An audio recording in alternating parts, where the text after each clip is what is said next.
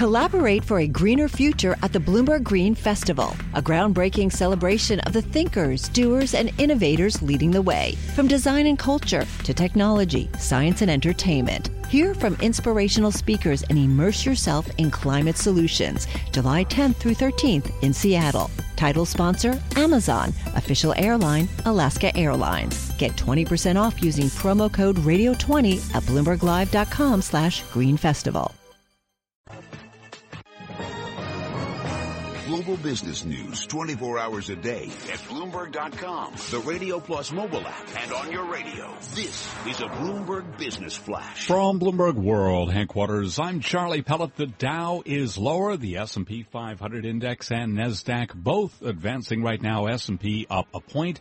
NASDAQ up 10. Dow Industrials down 13. S&P stalling just below the 2100 level. Brent crude paring gains after topping $50 a barrel for the first time in six months. Brent crude right now, 49.40 a barrel, down seven tenths of 1%. West Texas Intermediate, 49.34, a drop there of 0.4%. Gold down 350 the ounce to 12.20, a drop of three tenths of 1%. The 10 year of 1030 seconds at yield 1.83%. I'm Charlie Pellet, and that's a Bloomberg Business Flash. It's time now for the ETF report brought to you by VanEck Vectors ETFs. Expect more from your munis. Target tax exempt income by maturity and credit quality, all with low cost ETFs. Visit vaneck.com slash muni. VanEck. Access the opportunities. Let's go to Catherine Cowdery for the ETF report. The Bank of Japan is taking an innovative approach to quantitative easing. It's using ETFs. The Bank of Japan now owns 59% of all the ETF assets in Japan. Bloomberg intelligence analyst Eric Balchunas says the BOJ turned to ETFs after exhausting other, more traditional forms of asset purchases. Now, what's interesting is the last round of buying they did were products that they basically custom made with a asset manager there. Um, in fact, S&P was one of the index providers. They basically said, look, if we're going to buy ETFs, we want to buy ETFs that track companies that are, you know, investing in hu- you know, human capital, physical capital, like, you know, capital expenditures. According to Balchunas, the BOJ is using its ETF purchases to send a strong message to Japanese companies to spend their money on people and capital instead of financial engineering. It's trying to eliminate some of the worst side effects of QE, including corporate cash hoarding, wage stagnation, and income inequality. That's your Bloomberg ETF report. I'm Catherine Cowdery. You're listening to Taking Stock with Kathleen Hays and Pimm Fox on Bloomberg Radio. So what do you do with your money as May of 2016 comes to a close? We've heard people tell us this week that the stocks are pretty much fully valued. We know bond yields are low and prices are pretty high. We've heard some people say, hey, maybe real estate is not a bad place to be. We're going to put this question now to Heather Loomis Tighe, market strategist for BlackRock's family office foundations and endowments to get her sense of where things are and where they're heading. Welcome back. Good to see you. So, uh, where shall we start? I, bottom line, you are dealing with this very interesting universe of investors, right? So you're getting a window into hopes, fears, what where people think it might be good to go. Where are you seeing the most interest now, Heather? Right. The most interest we're seeing right now is in private market opportunities. When you think about the public market landscape, and I know BlackRock recently came out and said for a 60-40 stock bond blend, you could expect something close to 3% for the next three to five years. That number is shocking to a lot of family offices, especially endowments and foundations, which actually have outflows, which they need to take care of. Family offices have, have been earning a, a good amount of money and how they accumulated it for a while, and so they have an internal rate of return expectation. So into that environment, people are looking to the asset classes which haven't been bid up by central banks, by the massive inflows which we're seeing across the globe as quantitative easing and, and monetary policy continues into places where they can extract value, extract in a liquidity premium, and everyone's sitting on cash. Now, just to be clear here, if you're going to earn an estimated 3% return on an annual basis, aren't you just earning the return in order to pay the fees to have someone get you that 3% in the first place?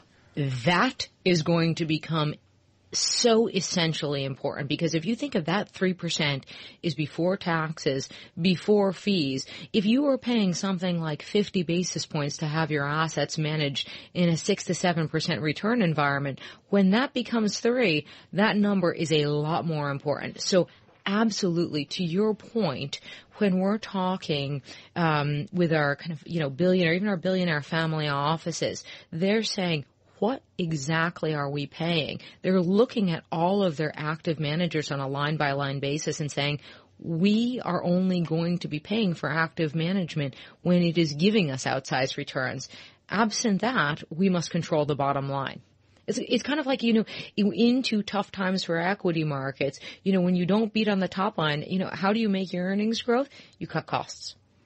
So let's look at equities because the earnings season was not so hot and mm-hmm. more and more people have said, well, you can probably make some money in stocks. More people are saying mid to high single digits. If you're lucky, then right. like we used to have a couple years ago, double digit gains, but you have to be more selective in terms of the companies you invest in as opposed to just buying the market. What are you doing? What are you advising your clients to do? Yes, um, and, and that was, you you're, you hit the nail on the head. You need to be thinking about the actual corporations which you are owning. We um, are seeing some value in the dividend grower space. So, so paying dividends, growing dividends, clean balance sheets with the ability to grow those dividends. So, kind of an organic level of dividend growth embedded in some of those companies. You, you're going to need to be very selective going into this time period because, you know, as we've seen now, equities 19% price to earnings multiples with flat uh, returns for the year this is this is a harder game going forward.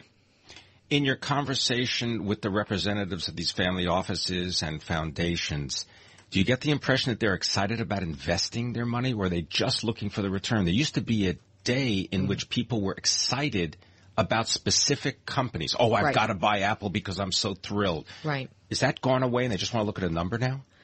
Um, I'm, I'm laughing a little bit because you're right. Some of that excitement has been replaced with, um, uh, how can you do this for less? And I just want to know if I'm beating the averages, let's say. Exactly. When they hear, okay, so we're going to earn less with more volatility, it's almost like, eh, you know, it, eh, this is the environment and, and we're all going to be working with it, but it's, it's, it's not a great one to be in certain things have excited family offices over the years. Those are private, direct deals. Those still excite family offices. That in many cases is where principals have made their wealth over time and it's still a very interesting place to do business non-syndicated parts of the market um, where you're looking at unique deals which tend not to be correlated to public equity and fixed income markets. That's still exciting.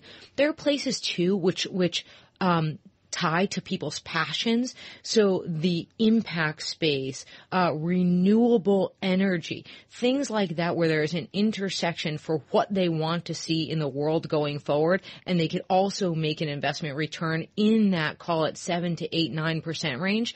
Those are things which get people excited in today's market. Uh, fixed income. Spent a lot of time in that space, didn't you? And did. you are still in that space. Just you're just a, a, looking at all the markets more broadly. Uh, we had a story today on the Bloomberg about what a 230 billion dollar corporate bond bender. I mean, corporations are issuing debt like crazy. Mm-hmm. Do you see value in that space? And if so, where? Um, we have gone neutral on corporate credit, um, and that's a differentiated view where we were more positive going into the beginning of the year. We think that you're not going to experience a price return from here for for the foreseeable time period until we change that view, and you are going to be dependent upon the income.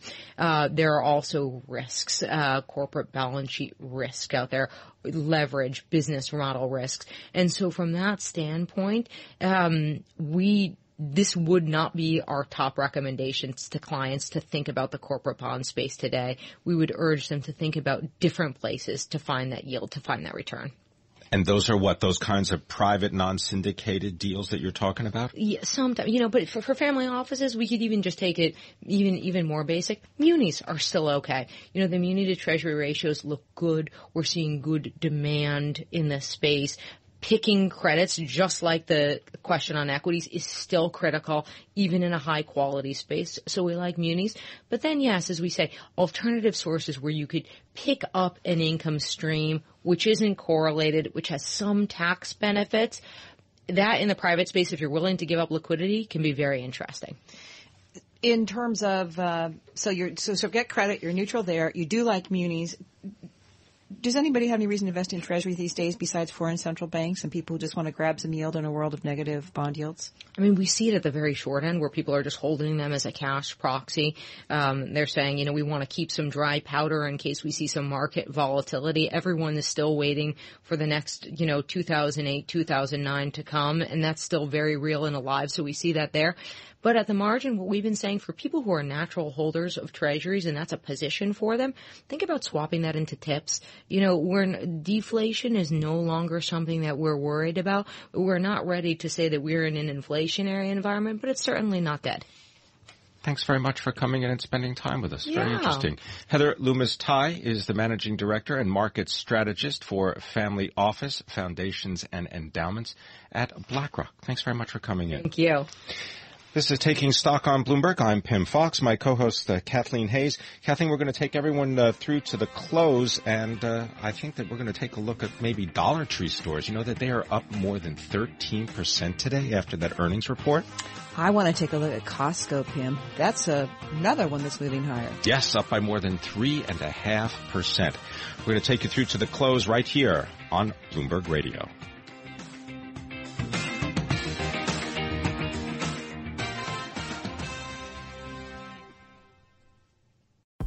Collaborate for a greener future at the Bloomberg Green Festival, a groundbreaking celebration of the thinkers, doers, and innovators leading the way. From design and culture to technology, science, and entertainment. Hear from inspirational speakers and immerse yourself in climate solutions. July 10th through 13th in Seattle. Title sponsor Amazon. Official airline Alaska Airlines. Get 20% off using promo code Radio20 at BloombergLive.com slash Green Festival.